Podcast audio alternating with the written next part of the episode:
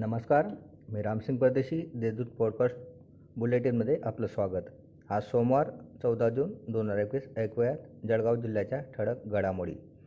शहरातील शिव कॉलनी येथे महामार्गालगत असलेले स्टेट बँकेचे ए टी एम मशीन फोडण्याचा प्रयत्न झाल्याची घटना रविवारी पहाटे अडीच वाजेच्या सुमारास घडली. रोकड असलेले मशीन फोडण्याचा प्रयत्न होताच अलार्म वादनाने चोरट्याने पळ काढला. या ए टी एममध्ये दहा लाखांची रोकड असल्याची माहिती मिळाली आहे. या प्रकरणी जिल्हापेठ पोलीस ठाण्यास गुन्हा दाखल करण्यात आला आहे.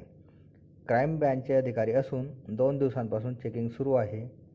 पैसे दागिने या वस्तू सोबत बाळगू नका असे सांगून पिंपराळा तसेच अयोध्यानगर अशा दोन ठिकाणच्या व्यक्तींना लुटल्याची घटना आज रविवारी साडे अकरा वाजेच्या सुमारास घडली.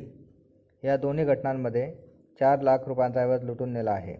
दरम्यान संशयितांनी पोलीस असल्याबाबतचे ओळखपत्र दाखवून हा सा हात साफ केल्याचे समोर आले आहे. दोन संशयितांपैकी एकाचे छायाचित्र पोलिसांनी जारी केले आहे. शहरातील अजंठा चौफुली येथे रस्त्यालगत उभ्या असलेल्या रज्जाब बुवाजी पटेल वय सत्तर या वृद्धाला भरधाव कंटेनरने धडक दिल्याने वृद्धाचा जागीच मृत्यू झाल्याची घटना रविवारी अकरा वाजेच्या सुमारास घडली.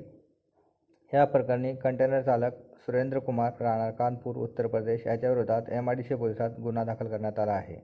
पोलिसांनी कंटेनर ताब्यात घेतले आहे. चोपडा तालुक्यातील गलंगी येथे माहेरी पत्नी हा मुलगा आजारी असल्याने दोघांना पाहण्यासाठी जात असलेल्या तरुणाच्या दुचाकीला भरगाव ट्रकने मागून धडक दिल्याने अपघातात दुचाकीवरील दिलीप अभिमान पाटील वय एकोणतीस व अलकाबाई अभिमान कोडी वय पंचेचाळीस या राहणार असुदा या दोघा मायलेकांचा मृत्यू झाला आहे. या प्रकरणी आज रविवारी दुपारी तालुका पोलीस स्टेशनात गुन्हा दाखल करण्यात आला. जिल्ह्यात गेल्या काही दिवसांपासून कोरोनाबाधित रुग्णांच्या संख्येत घट होत आहे. तसेच मृत्यू होणाऱ्यांची संख्या देखील आटोक्यात आली आहे. रविवारी जिल्ह्यात शहात्तर नवे बाधित रुग्ण आढळून आले असून एकशे अडुसष्ट रुग्ण कोरोनामुक्त झाले आहे. दिवसभरात केवळ एकच बाधिताचा मृत्यू झाला असून जिल्ह्यात सद्यस्थितीला एक हजार नऊशे एकवीस ॲक्टिव्ह रुग्णांवर उपचार सुरू आहे. या होत्या आजच्या घडामोडी.